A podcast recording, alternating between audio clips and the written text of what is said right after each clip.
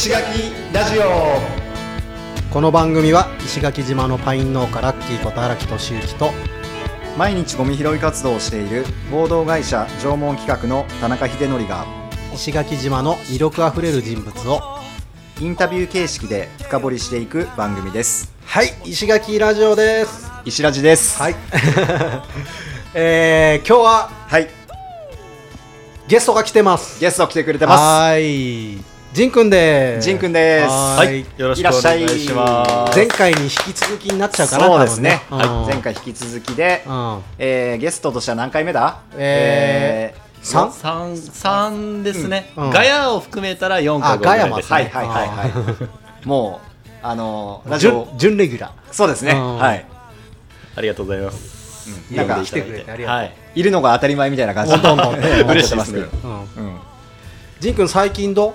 最近あえー変化が起こっている。おおな何何それ？ちびっとだけうん痩せ始めました。え？体が？体が。ああ日焼けってこと？いやああ痩せあ痩せた、はい。あいやあ痩せてる？コロナ太りめっちゃしたんですけど。ほうほうほうほう。そこから結うん。構頑張って痩せなきゃ痩せなきゃってやってたんですけど、はいはいはいはいはい。はいはい最近うん。ちょっとずつ成就し始めまして、え？へ何やってんの？何やってんの？えっと、うん。あの腹筋ローラーってアブローラーってわかります？ああ分かる分かる分コロかるうん。のやつ。めっちゃきついでしょあれ。そうです。あれを、うん。えっと、大阪にいた時ずっとやってて、うん。毎日。でこっちにも持ってきてたんですけどなんか、えっとコロナの時期にちょうどなんか手首痛めたこともあってん。やってなかったんですよ、うん。でもちょっとやるかって言って毎日今やっていて、えー、すごい。あと食生活が結構変わってほうほうほう。どんな感じ？なんか野菜中心になったんですよねすごく。えなななんで？えっ、となんかもともとは、うえっと、一番のきっかけはその、えっと、ベジタリアン的な、えっと、なんていうのビーガン的思想のなんかあのなんていうんでしょう、えー地球環境的にも、うん。そのえっと、肉を食べるのってどうなのみたいな提言っていろいろあったりとかするじゃないですか。うん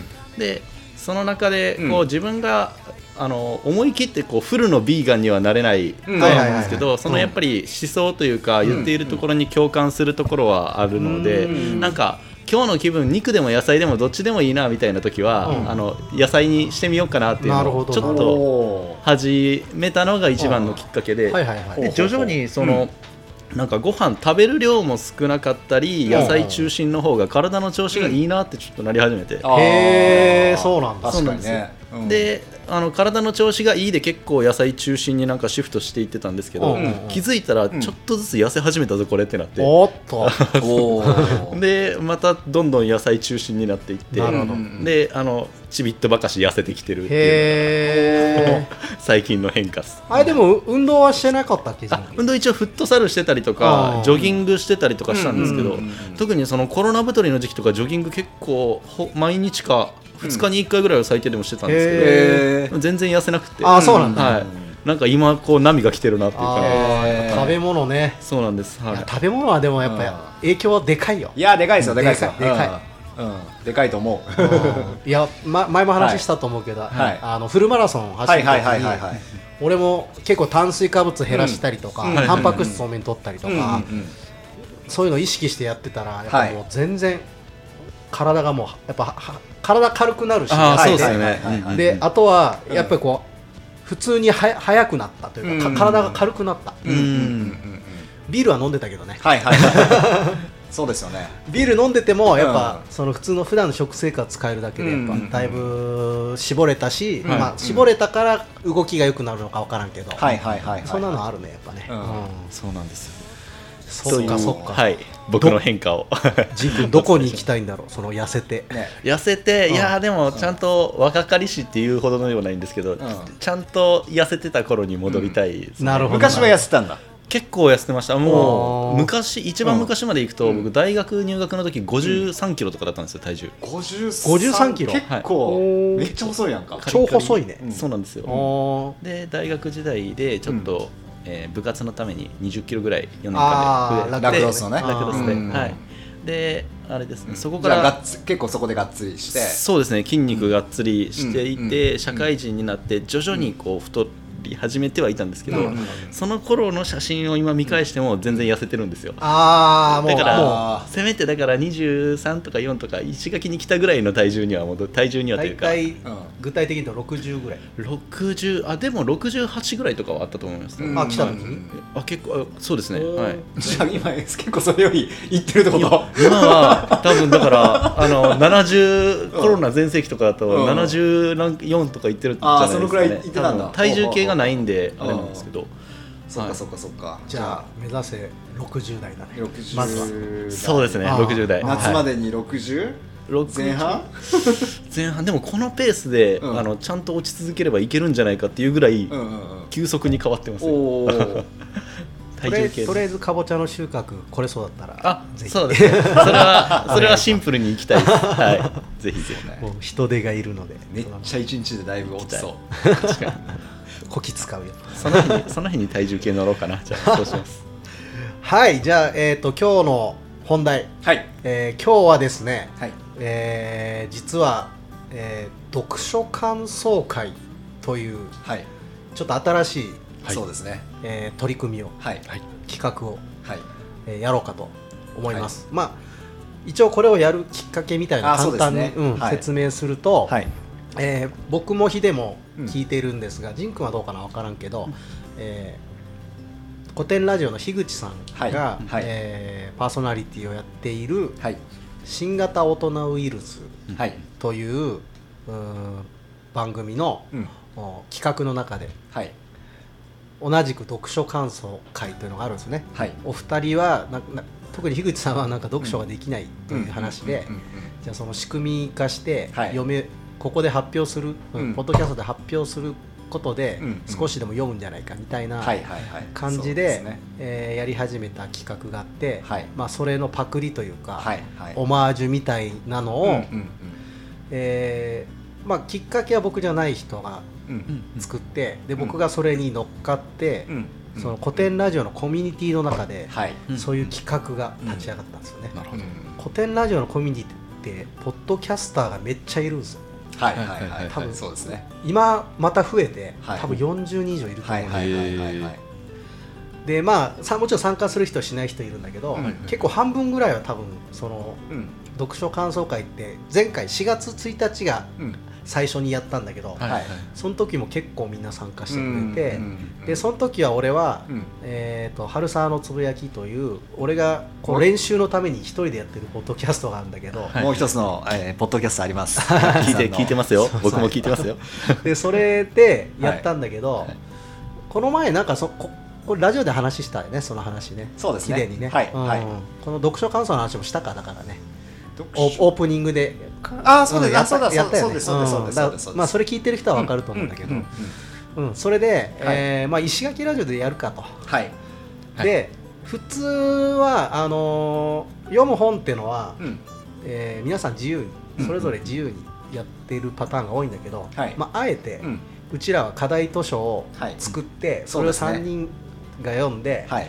あジンクはもう、はい。あのこの読書感想会はレギュラーなんで。レギュラーですね。ありがとうございます、でこれで3人ではい。同じ本読んで、うんはい。でどういう感想が出てくるかその差分みたいなものをちょっと対談形式でやると、あのー出てくると思うんでそこ楽しめたらと。いや、はい。楽しみですね。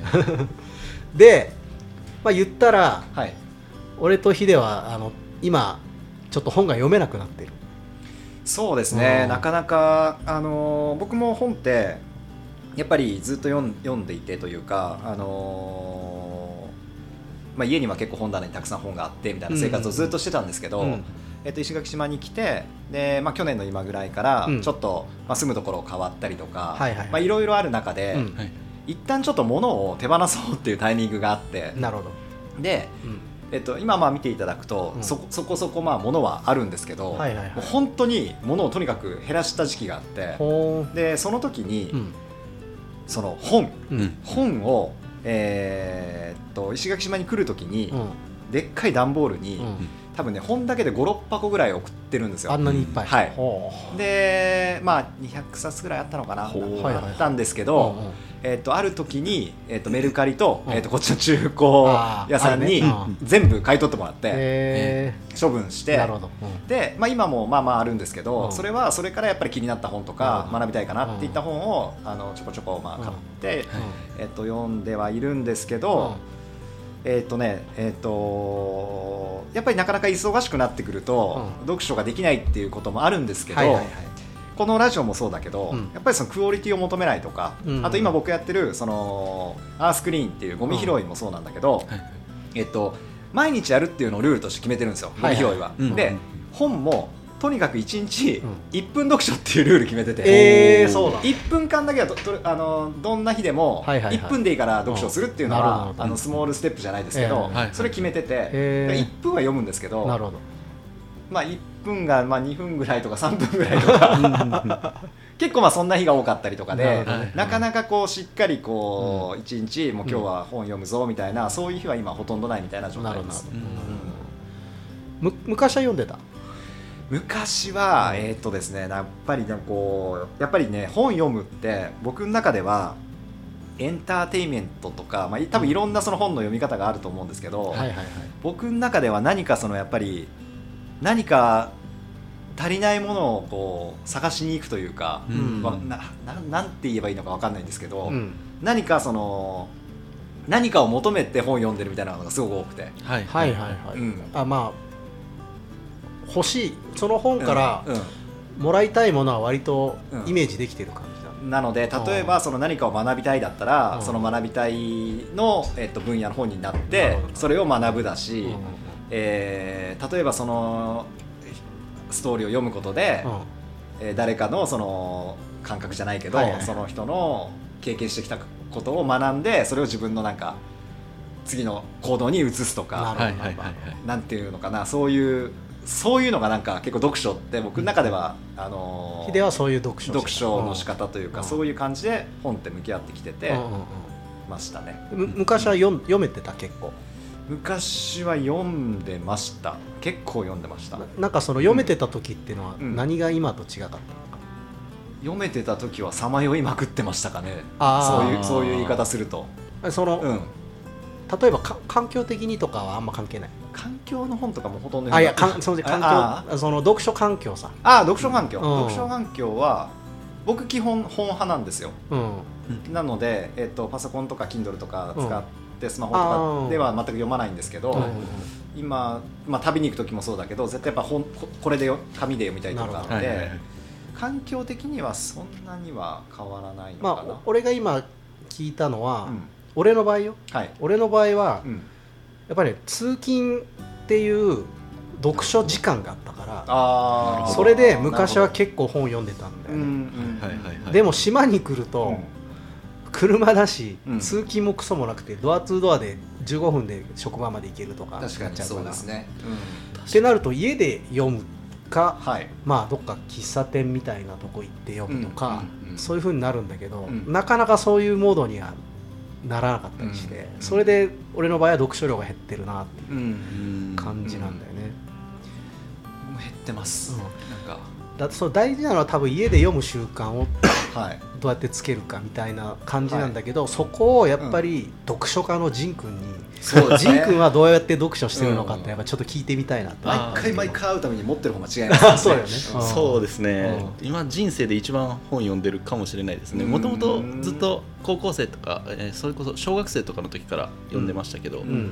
まあ一番はあの習慣になっちゃってるというかもう。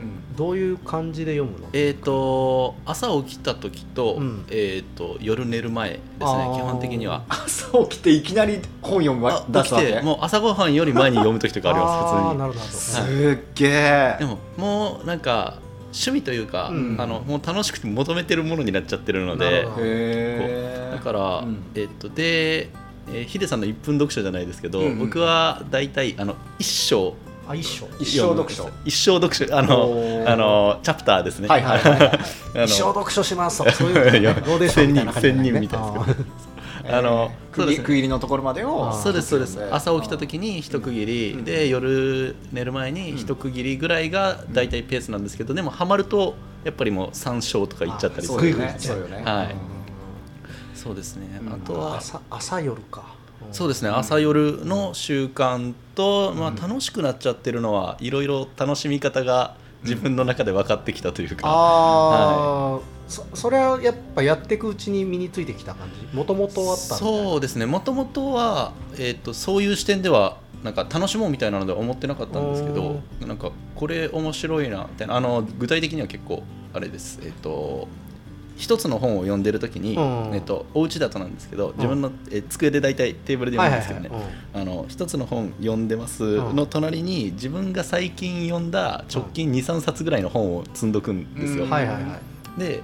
あのどんなにかけ離れた分野の本を読んでても、うん。あの今読んでる本とつながることがその23冊の中に結構あるんですはよいはいはい。ね。あるあるあるあるある。もうあのこ今回の本の読書感想的な話になっちゃってね。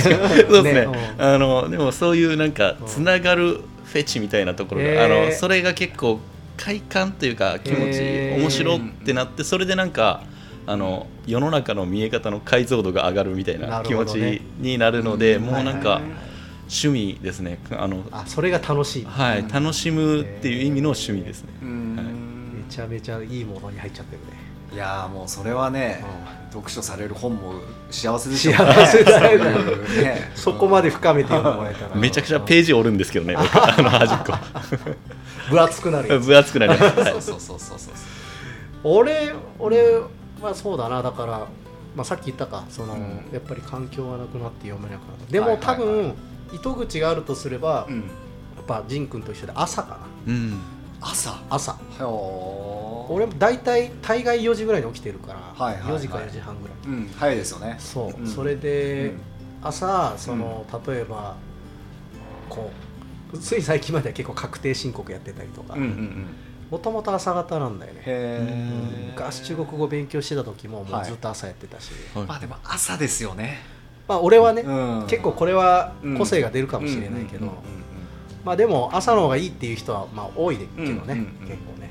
朝飯前って書いてましたね。朝飯前。ってうん書いてあった書いてあった。そろそろ本のあればらそうね。ははいそうですい。ねで今回の課題図書は課題図書。えー思考の生理学というはい。外山茂彦さんはい。はい。がもう50年ぐらい前。富山さん。富山。あ富山さんか。富山茂富山茂彦さんか。はい。もう50年ぐらい前なんだよね。そうこれね最初それ僕知らずに読み出したんですよ、うんうん。でわあそうそう、うん、今の時代ってこうだよなっていう感じで読んでて、はいで誰書いてるんだろうって調べた時にえー、え？って40年かいや50何年であす今1983じゃないのかこれ、うん、1968年。あマジで？はい。86年になってる。ああ間違った。じゃあ30年以上か。うん、だからこれがごめんなさい僕勘違いしてました、うん。多分40年ぐらいかな。あ。うんあーでもその時代なのか。うだから僕最初、ん。50何年っていう勘違いしてて。ん、俺もだからヒデが言ってたからそのまんま鵜呑みにしたけど、今見たらあれ？と思って。僕が勘違いしてるわ、そこ。うん。僕も特に年数見ることなく、あ50年前すげえなと思って。いやそれでうん。あそうか。でも30年でもすごいわってそれでも話だ。それでもうん。それでもすすごいよごいわっていう話ですねだって話してること全然今につながるような話が結構あったもんはい。ね、僕はもうてっきり50年前だと思ってたから この人はどういうその先見性を持ってとかなんかなんだろうその、はいはいはい。この人はど何者なんだっていうのをずっと思いながら、まあ、読ませてもらってましたけどね。そういう話でコンピューターの、うんコンピューターうんの話とかもうん。出てますね。ね。あの、はい。今今でも言われてるよね。AI にうんこうそうですね。仕事を奪われるそうそうそうそうそうそう。で記憶することうんうん。と、記憶となんだっけ？もう一個記憶すあえっ、と記憶することと、うん。あとえっ、となんだコンピューターが計算とか。じゃなくてあそうですね。コンピューターの例えだと、うん。例えで言われてるのは、うん。そうですね、えっと、計算することその、うん。正解を出すこととか、あと記憶まあ、として残それはしておくこと、人間よりもコンピューターの方がもうもう随分得意ですよね、うん優れてるから、はい。そういう仕事を人間がやらなくなってみたいな話だったそうですね。そうですね、はい。この本の中だとはですね、記憶と再生あ再生か。ったって書いてますね、まあでもね、うん。まさに これからの時代はみたいなことが僕が生まれてまだまだ本当にう幼稚園とか小学生ぐらいの頃に、このこの方はこの本を出されてて、うん。っていう話なんで。でもすごく僕個人的にはすごく新鮮に読めたし、面白かったなっていう、じゃあさ、はい。これってほらなんかエッセイみたいな感じで、うんうん。まあ一貫してるんだけどテーマみたいなものは、はい。だけどやっぱそれぞれで気になるところが多分あったと思うんだけど、はい。それをちょっと2つぐらい1個ずつぐらい2つうんうんちょっと上げてみようか、いっぱいあるな。ある？いっぱいある？結構いあ。でもまあまあまあとりあえずとりあえずは一つ目。限りですね。うーんと、はい。誰から行く誰から。話したい人。じゃあ僕がライトなやつからはいライトなやつというか。えっとあの三条三中の話ってああ三乗三中。三に上とはい。三に中って書くやつ、ね。そうですね。うん。で三条が、えー何度か出てくるんであれなんですけどえーっと、えーあれなんて読むんですかね？訴状って読むんですか？騎乗あの枕の上。ああえっ、と枕の上なんて読むんだっけ？アイデアが出てくるえーっと、ああれがあったよね。騎乗とかだったと思うんですよね。うん。すみません漢字がね。弱いん。です漢字忘れた？あったよね。枕えっとかかえなんだっけどこだっけ？あ馬上。あ馬上？陳情あ地上でしたね。馬上は馬の上、うんうんうん。で、えー陳情は枕の上、うん。で市場は、えートイレ。トイレ。ででえっ、とまあ思い、えーアイデアが降ってくる時とかっていう、はいはいはいはい。うんあの、うん。お話で。アイデア振ってきやすいみたいな、来やすい場所。あでこれのなんか定義がされてて、はいはいはい。面白いですよ、えっ、とそれがなんかいくらか拘束されている必要がある。まずあ完全に自由じゃない。で、えっと、他のことをしようにもできない。そうですよね。でもうん。馬の上に乗ってたりとか、枕で寝つこうとしてる時にね。他のことしない、うんトイレもトイレまさにそうじゃないですか、で、えーとしかも今こうしていることは特に心を煩わすほどのこともない。脳みそあー。100%そこに使わなくていいそうですねで、えー、と心が遊んでいる。でこういう状態が創造的思考に最も適しているのであろう。うん 書いてあるんですけれうん。ど、あの馬上は移動中なんであのさっきそれこそ、ね、ラッキーさんがおっしゃってた、あの通勤電車の中とか、はいはいはい、今なんかそういう状況なのかなとか思ったり、あとうんイメージ的にね。現代の馬上多分我々がその現代の情をそれぞれ今僕たち3人がうん。持ってるなと思ってこれ読みながら。あそうなんだ。ラッキーさんはうん。畑の上。あじゃないですか。あ多分。畑の上で多分うん。あの脳みそなんかあの結構作業をねそうね。実考え際にゴリゴリやると考きって。えながらやってたり考えなかったりいねろいろだけど、あとヒデさんは、うん。あのえーアースクリーンの最中って多分結構マインドフルネスになってるみたいなことをおっしゃってたりするので。そうそうそう。それはねまさしくそうなんですよ。ですね、ヒデさんはだからね山上の底の浜辺の上を持ってるんだなとか思かって。っこいいな。ぼ僕は、うん。あのえー月に5回ぐらい、あのうんホテルで皿洗いのバイトをしてるので、うん。皿洗いのところで、あの皿洗いも脳みそ100%使わなくていいし結構アイデア降りてきたりとかやっぱりするんですよね。拘束されてるしね。そうですね。なるほどなるほど、でまあ三条この馬上陳情市場っていうのを出してるんですけど、うん。あのさっき言ってたその拘束されている必要があるとかうんっていう定義を教えてくれることによって結構これ抽象化してそれぞれみんなの条三条以外の条みたいなのがいろんな場所がある。と、ねうん。なんか見つけ出せるやんと思って、うん。それが結構面白いなという一発目です、うん。なるほどね、はい。まあ俺それを聞いて思い浮かべたんがなんか結構高校生の時にさあの弁当工場でバイトしてたんだうん。けどひたすら流れてくるご飯を鳴らすとか、はいはあ流れてくるご飯の上にごま塩を振るとか、ーはい。はいそういう作業やってる時って、まあ、ある意味妄想、妄想がすごかったよね、はいはいはいはい。いろんな妄想してた気がするし、うん。うん。ああいう状況かななんか俺の中では。ねそうだと思います。うん。だから結構そのなんかそのこの状況ってだからうん。いいタイミングじゃない？ってそれこそ僕とかだとねあのお皿洗ってる時って 考え事するのにいいタイミングじゃない？みたいなのに日常にこう気づいてないけど実はすごいそのはいはいはい。創造的になれる場面があるはずなるほどね。なんかこういう見方をするとなんか時間の有効活用じゃないですけど。もしかしたらなんかいろいろかん意図的に考えるようにはい。習慣づけたらなんか作り出せるんじゃないかかなと思って、逆に意図したらダメなような気もするけどな。あの、うんこの時間はいいんだよっていうマインドでだけはい入ってるっていうほんわかしとか。ほんわかしといて、うん。はいなんか無意識でちょっとポジティブに捉えてる体がね。ぐらいの時にするとなんかいいのかなとか思って。あ参上の話ね。三条の話ですね。はい。ひどうする？俺ひで僕行きましょう。かあいいよ。いいよえっと僕もね本当にあの飛ばし飛ばしで僕正直読んだんですよ。うん。いいよいいよ全然。飛ばし飛ばしで読んで。クオリティ上げんなよ。そうクオリティ全然上がらないの1 個いきますね、はい。えっと1個ねしゃべる。あ。しゃべる。しゃべる。ううんん。でしゃべるはやっぱり僕たち今このラジオやっててもやっぱしゃべるからどんなこと書いてあるんだろうなと思っうんてうんしゃべるのところを見たんですけど、うん。まあ最後のところに書いてあるしゃべるの、えーところのですね、うん。声に考えさせるようにしなくてはならないっていう。どういうこと？声に考えさせる。どういうことなのかっていうと、えっと、調子に乗って喋っていると、うん。自分でもびっくりするようなことが口をついて出てくると、うん。うん。この著者著者さんはおっしゃってて、はいはいはい。で、えー声には、えー考える力がある。なので、えー頭で考えるだけじゃなくてうん。喋って喋りながらその声に考えさせろみたいなことが書かれてて、うん。最後まとまってるんですよ。ほうほうほう。そそれはうん。どういう感じなんだろう。要するに、はい、えっと、頭の中だけで考えるなってこと？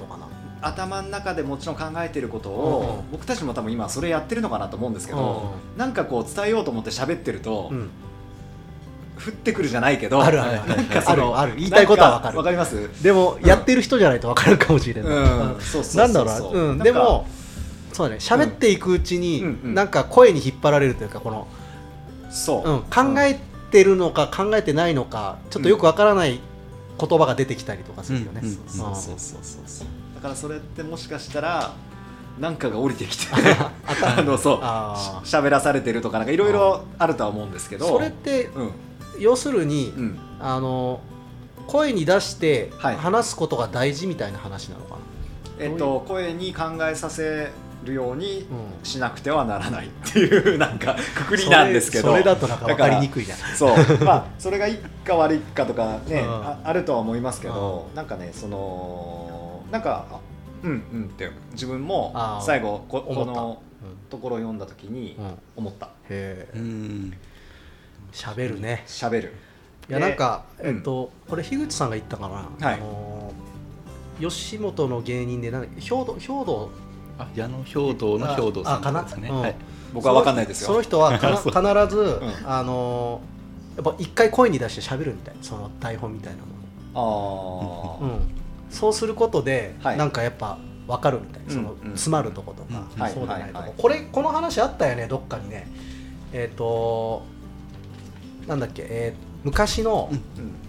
えーあこ昔のほらななんだろう、えー人のうん。こう教訓みたいなのをはいはいはい。こう、記憶記憶意味は分からなくても記憶させてひたすらし喋らせる覚え、うん暗記させて子供とかに喋らせるとかいうのがある、はいはいはいはいありましたね。うん。うん。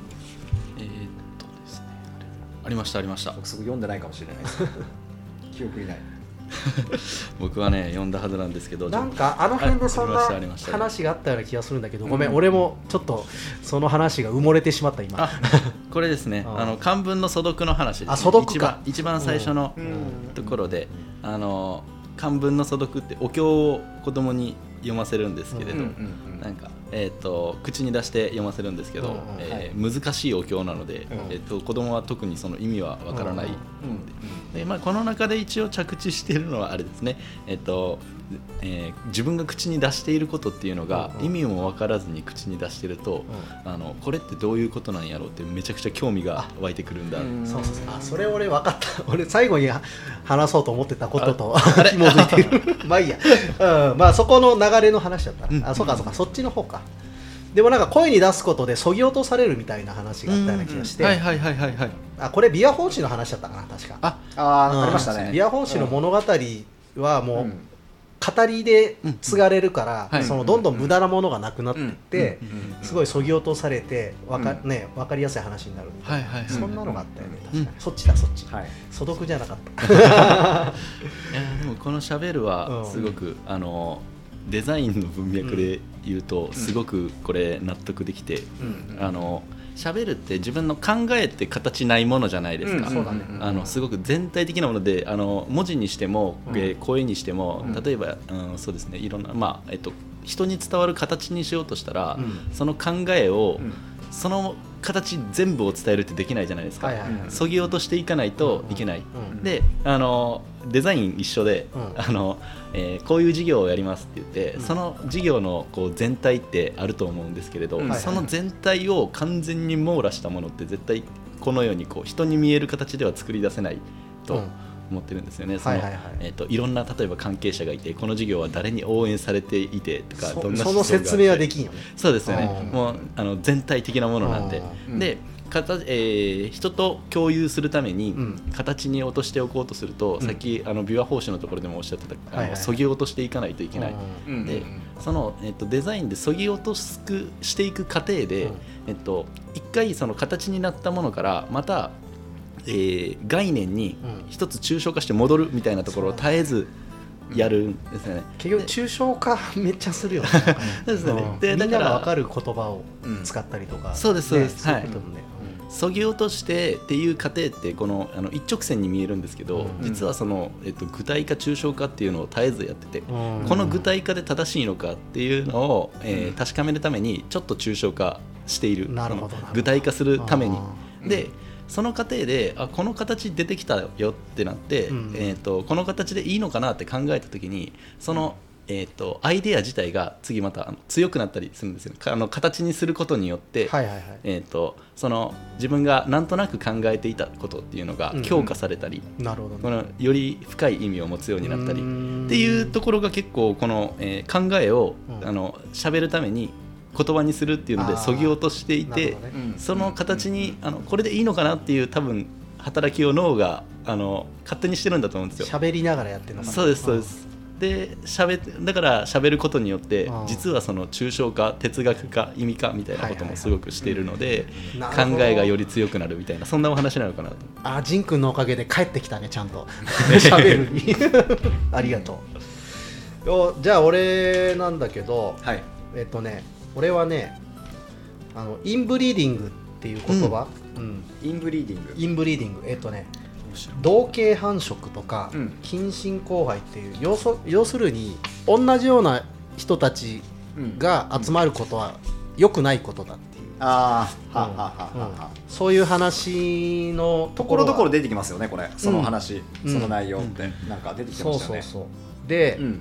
ここで例に出てたのが、はい。スコットランドの月光会っていう、うんうんえーなんかねいろんな発明家なんかないろんな人が集まってた。えっ、とね満月の場に集った会合の名称らしいんだけど、えー酸素の発見者ブリーブリーストリー、えー蒸気機関の発明者ワット、うん。えーそのエンジンの製作者ボールトンガス灯の発明者マードック印刷業者バスカビル天文学者ハーシェルとか まあなんかあんまり知らんけどでもすごい人が集まってはい。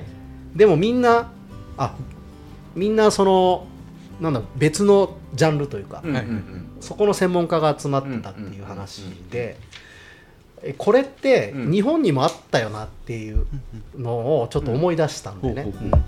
ほっていうのは幕末に、ううんえー江戸時代江戸時代の幕末に少子会っていう会あったの知ってる？わかんないえっとねじゃあ人で言うと、うん。渡辺崋山とか高野長英とかって聞いたあことあります。うん。はい。えーっとねそういう結構その当時、うん。えーまあヨーロッパの蘭学とか、まあ、そのヨーロッパの学問に長けてた人たちが、うん。いろんなジャンルのそれこそあのお医者さんとか、うん。絵描く人とか、うん。そういう人が集まって、うん。まさしくその、えー月光会みたいなことをしてた、うん。うん。うん。うん。でも結局万社の極っていう、うえー弾圧はいはいを受けて、うん。結構みんな殺されてっちゃうんだけど、うん。でもあそれと一緒だなと思って、ん。うん。やっぱりそういういろんなジャンルのうん。人が集まって、うん。えーこう何かをしようん。うん。うとすると、うん。やっぱりいい働きが生まれるはずなんだけど、まあ、うん。そこを弾圧されてしまったっていう、うん。うん歴史、うん。でこれって例えばほら文化大革命とかも似てるのかなとうん。あの中国共産党の。あとはポル・ポトとかさ、あうん。あ、あれも結局そういう知識人をどんどん殺しちゃったわけでしょ、うんうんうんなんかそういう集まりは逆なんか潰されちゃうのかなとも逆に思ったりとかね、うんうんこでそういう意味でちょっとインブリーディングってとこが気になったかな、うん。そでそれで言うと、ううんちらの下々の会もはい。いろんな人が集まって、はい。えーやっていけたらいいなっていうんで、うん。えーちょっとここを取り上げてみました。ねやっぱそういう、石垣でやっぱいろんなジャンルの人が集まって、うんなんか面白いことできたらな、う。ん。うん。そうそうで、う。ん多分今ってそういう時代というか、うん。そういうことがやっぱり当たり前にいろんなコミュニティで始まってほいるじゃないですか、ううんと例えば？例えばっていうのはやっぱりそのいろんな価値観がある中でうんうんうん。一つのグループとか一つの集団だけに属しているっていう人って少なくなりつつあいろいろんなとこに所そうそう属してるそう。そうとかねまあうん本当にもっと言うと異業種交流会とか。あ もうそれどんなところでももう人脈作るためにみたいなうん。うんうんあったりするじゃないですか。うん。ーうん。そう。でこの本にもそあの書いてましたけど、うん。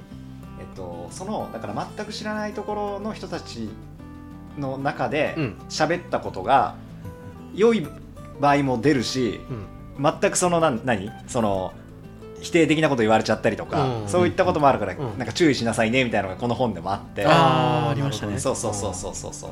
なのでなんかえ多分それあれじゃない、うん。どっちかっていうと、うん。同じ集まりだと結構否定されてモヤモヤすることが多いけど、うん。うん、なんか違う集まりだと意外と、あ3人で集まるって話じゃなかった？それ。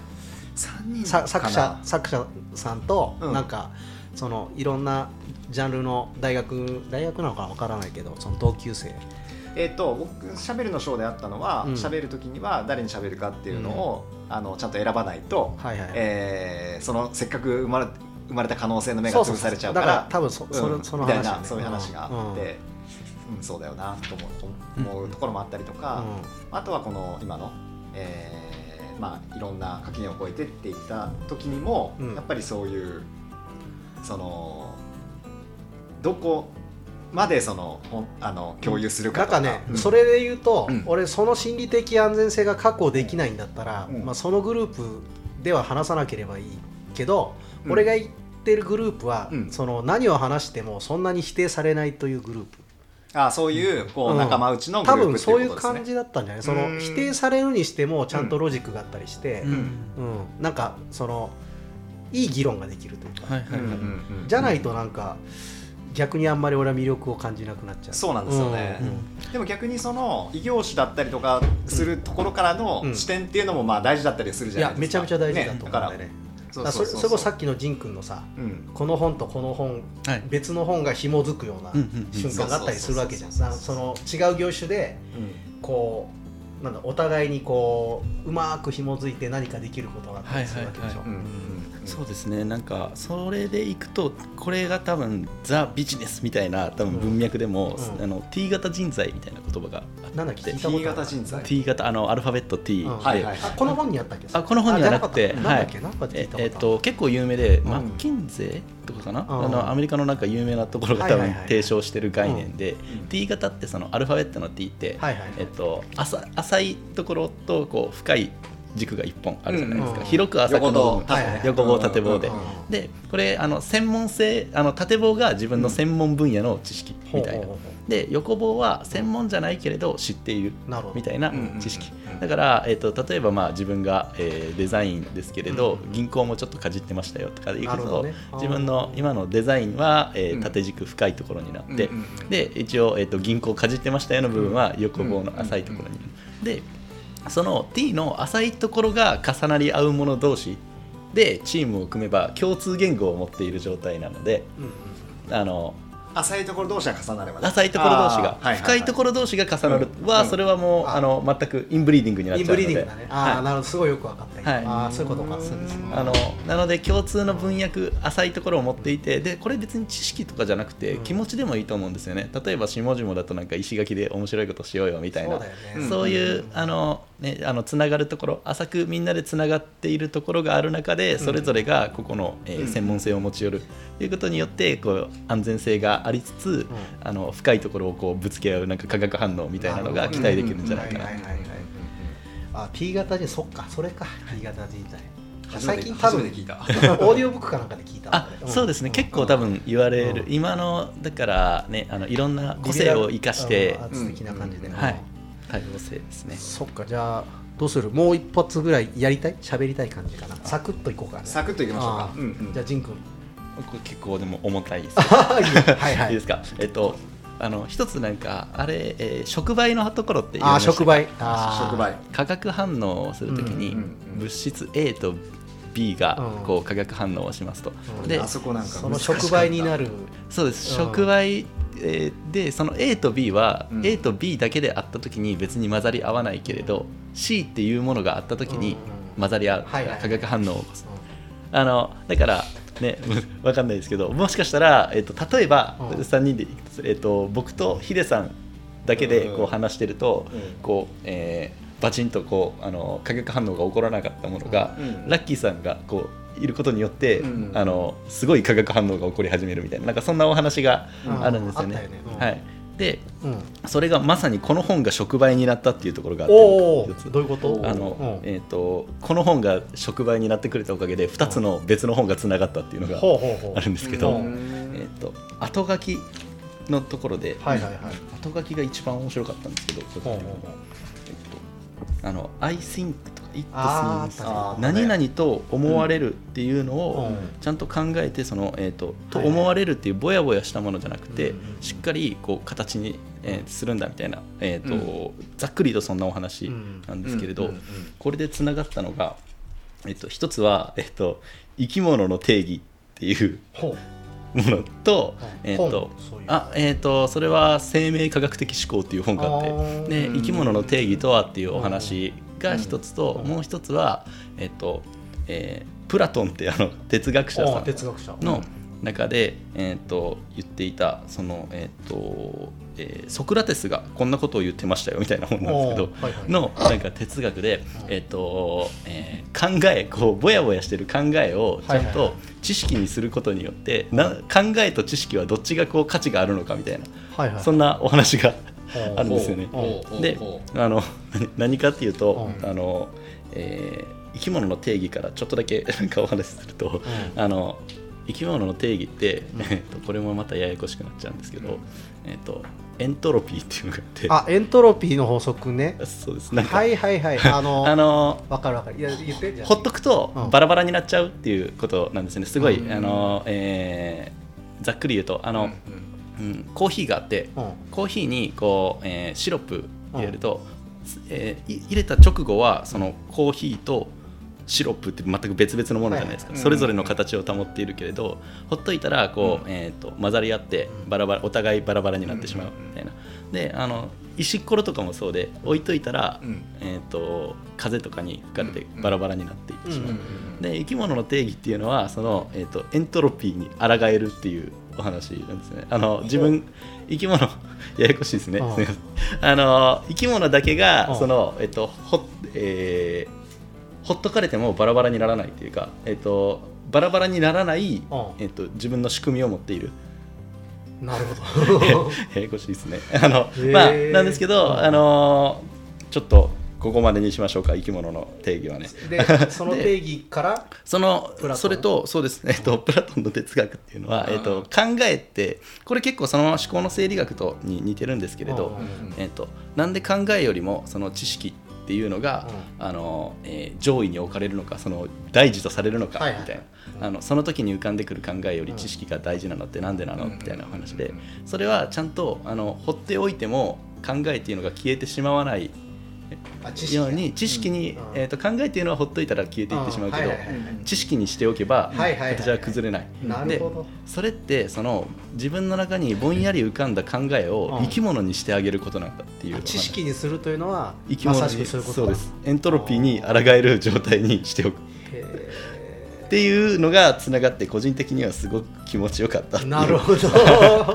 これが例のさっきの快感。ああ快感快感でしたね。一番快感でした。すみません。すごいなそのすごすぎて。深いね。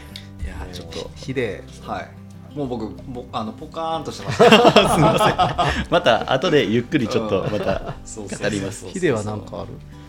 僕ねもうなんかなんかでもすごい話をしてますよね多分ね今ね、うんこのもう結構いい時間にもなってきてるし、うん。僕はねあのやっぱり最初と最後がすごいあの読んでてあの引っかかったというか、うん。どこわーっと思ってこのグライダーっていうのが、グライダーと飛行機の。そうそう。あとコンピューター、ううん。まあ、その教育とか学校のあり方とか、はいはい。多分その飛行機っていうのはどういう人なの？そこで。飛行機は、まあ、グライダーっていうのがその何？学校教育でその答えが出せるものというか、そのか風がない風がないと動けないみたいな感じだったっけ？グライダーは飛んでる時は、うん。えーっと綺麗に飛んでるようには見えるんだけど、うん。自分の力じゃ飛べないみたいな。なんかそんなか書かれ方でしたね。自分の力で行きたい方に行けないみたいな。そうですそうですうんそうですそうです。風の向きとかもあるもんね。そうですそうですそうです。で飛行機はどこでも行けるみたいな。飛行機は行きたいところにうん。今飛んでいけるっていでうところで。グライダーが学校教育？学校教育あですね、飛行機は？飛行機は、まあ、学校がグライダー人間の訓練所っていうふうにここには書かれていて、うん。飛行機人間は作らない。学校は作らない。作らない、うん逆にそのグライダーの練習にエンジンのついた飛行機などが混じっていると迷惑するっていう。ああそたまにそういうエンジン持ってる人が学校の中にいるとはい。ちょっと学校的には困っちゃうみたいな。そうですそうねです。そうですそうですですね。なんか向かうべき方向このこの答えがあるから上手に、うん。えっとここに着地しなさいよみたいな、うんでその、えっと行き先が与えられていて、うん。そこに上手に着地できるかどうか、はいはいはい。みたいな物差しで働かれているのがグライダーで、うん。飛行機っていうのはそもそもじゃあどこに行きたいのかどこに行くべきなのかとかどうあるべきなのかみたいなそういうあの、えーそれこそ哲学的な考えだったり、創造性みたいなものを、えー、と持っているのがその飛行機型人間だみたいな。めちゃめちゃそうばバラバラに飛んでいけるみたいな話だったよねだからグライダーの、えっと、能力を持ちつつ、うん。エンジンを持って。いるのが良くて、うんでそのコンピューターっていうのがそのいわゆるグライダーっていう計算式を打てば回答が出るみたいな、はいはいはい。っていうふうに話されてうんて書かれてて、っていうことですね。うん。うんグライダーグライダー飛行機か。はいえなんかそのどどっちになりたいの？ヒデは。例えばあんまりピンとは来なかった。あそうなんだ。例えばピンと来なかったしあれだ。けど やっぱりなんか僕が思ったのはうん。30年前にもこういうこと？僕はあー50年前と思ってましたけどそうかそうかそうか。30年前にもこういう視点でうん。これからはそのコンピューターっていうものができて、えー来るから、っていうのがここにこう書かれてるっていうことが僕的にはすごく、なるほどね。あのーそれでそう。グライダーと飛行機が特にそれを感じた。グライダーと飛行機最初に読みましたからねこれ、うん一番最初に書かれてるから。そうそうそうそう。っていうのがあって。なるほど。で今まさにねあの一人一台パソコンを持つような時代にもなって、それでいうと公営塾なんかはなんかグライダーじゃなくて飛行機ばっかり作ってるような感じじゃないの石垣の。どうなんですかね。自分でなんか考える力を身につけるみたいなうん。発想でしょ。うん。うん。そうですね。うん。向かうべき方角を自分で決める自分で決めようよとか。すごいいいと思うよ俺なんうん。かそういう飛行機な人が大好き、うん。じゃあ俺最後、はい。えこれははもうめちゃめちゃ読書に関わる話で、え基地基地とあのすでに知っているで基地と、あとはい。はいまだ知ら未だ知らないで未知の話。で面白かったのは、うん。これほらさっき仁君とも話してたブックス？うんあれで荒木宏之さんっていう、うん。俺とあの名前の似てる すごい人が、え えー話してたことと、ーはい、この富山さんが話してることがうん。一緒じゃんって思ったわけよ、うんどういうことかっていうとはい。荒木さんは、うん。えー、とうん今まであ読書っていうのは、うん。えー、と3つその方法この3つの読書の方法があるっていう話をしてて、え1つ目が、えー今まで自分が持ってなかった新たな問いを投げかけてくれる本っていうの。これが、うん。あの富山さんが言っている、うん。えっ、とね全く新しい世界に挑戦するうん。うんうんうん。ありますね。うんっていう知的活動はこのの一つは全く新しい世界に挑戦するっていうのがそうでうん。で2つ目のえっ、とね荒木さんは問いそのものは今まで自分が持っていたがその問いに対して新しい答えを与えてくれた本、あの本の種類というか、うん。うんそういう本があると。でこれは、えーと未知のことを理解するこれをビートする、ううんん、っていうのと一緒だと思ったんだよね、うん。その、えっとね基地の延長線上の未知というか、えっ、とそれを初めて知ったんだけどまあなんとなくその知りたいことを知りに行ったみたいな感じかな、うんうん。うん。うんそういう話をしててうん。で3つ目が、えー自分が持っていた問いと自分が持っていた答えに対してそれがそうそうそれは正しいんだよっていう確認を与えてくれた本っていうことを荒木さん言っててこれが多分あの富山さんが言ってる基地のことをうん。すでに知っていることを再認する。うんうんこれ一緒じゃんと思ってうん。順序がまた逆だったんだはいけどそれを気づいた時にうん。ああこれってもしかしてうん。あのすげえ前からやってる人やってんじゃねえと思ったわけ、うん。あーえっとそれこそ、えーギリシャ時代とか、で荒木さんはこの3つをバランスよくやるのがあの大事だっていう話をしてたけどね、ううんん、でうん。多分一番難しいのがうん。えっ、とこの全く新しい世界に挑戦する、うん。はい。うん要するに読むのに苦労する、うん。うん。はい。はい。結構自分の労力とかを使わないと読めない本、はい。はいで、はい。まあ、具体的に言うと多分ん。哲学の本とか、うん。うん。うん。そうですね。そう。今まで自分にない考え方をうん。獲得しに行くというか、うん。うん。そういう本をうん。俺は読んでねえなってうん。すげえ思ったわけ、でね。どっちかっていうとさっきのヒデの話だと、うん。ヒデは多分、うん。一あえっとね、えー知ってることを再確認する本とうん。あとその知りたそうなことが書いてありそうな本。で,、そうですね。新しいことをその流れで知れるっていうのをヒデも選んでたと思う。俺も多分そのそ,、ねれがほとんど、うん。でも本当はそこにはい。読むのに苦労するような、ちょっと概念的なものとか、うん。抽象化するのにこう、うんうんうん。すごい役に立ちそうな、うん。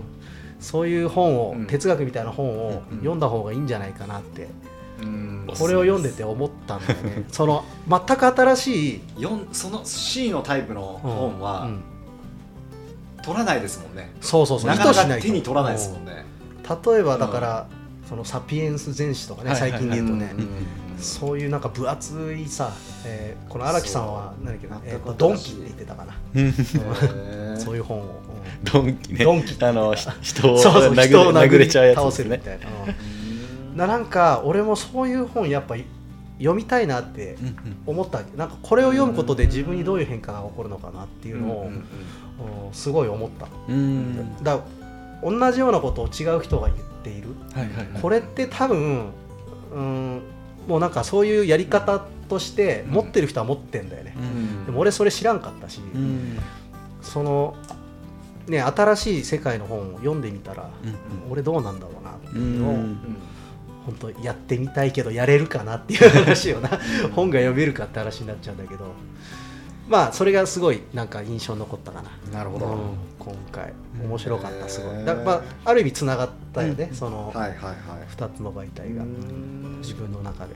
でそれがこうん。う読んでみたいなっていう答えとして書いてきた、うんうんうん。これがちょっと面白かった今回、はいはいはいはい。うん。っていう感じ結構話しちゃってるよ。そうですね。50分。これ2つに分ける分けれるかな？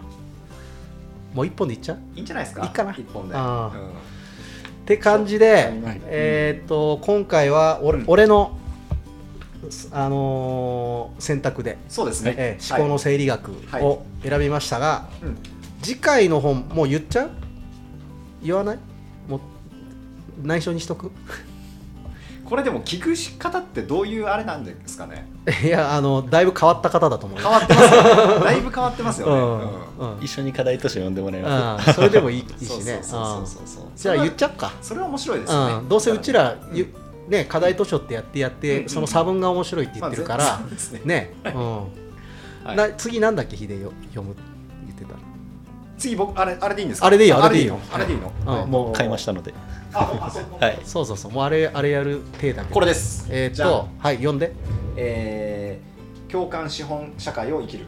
うん、共感がお金になる時代の新しい生き方。はいはいはい。っていう本です、概要欄に貼っとこうねまたね。あそうですね、うんはい。これもね。あこれとこの思考の整理学もね。Amazon リンクうんそうそうそう。あそうですね。はい。まあえっとなぜ今共感資本主義を目指すのかっていう。あーまあまあまだまだそのぐらいな理解でいいよ、はい。なんかオッケーオッケーよしじゃあ次はそれを読むってことでそうですね。ちょっとだいぶ長くなっちゃいましたけど、はい、はい。えっ、と聞いてくれた変な人たち。ここまで聞いてくれた人たちは。だいぶおかしいよねこれだいぶ。うん猛者ですね。うん。はい。本当にはい。本当にもう今日は、えーまあ、こんな感じで終わりますけども聞いてくれてありがとうございました。はいありがありがとうございました。また次回よかったら聞いてください。よろしくお願いします。お願いします。はーい